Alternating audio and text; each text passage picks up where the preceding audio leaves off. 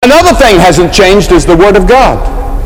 The grass withereth, the flower fadeth, but the Word of our God shall stand forever. Forever, O Lord, thy Word is settled in heaven. The first question the devil ever asked man and Eve in the Garden of Eden was, Yea, hath God said? He tried to make them doubt the Word of God, but this Word doesn't change. It's unchanging. That's why it's important to read it every day and to study it. Let it be your guide. Human nature doesn't change. Jeremiah said the heart is deceitful above all things and desperately wicked. Has that changed? Look at the world today.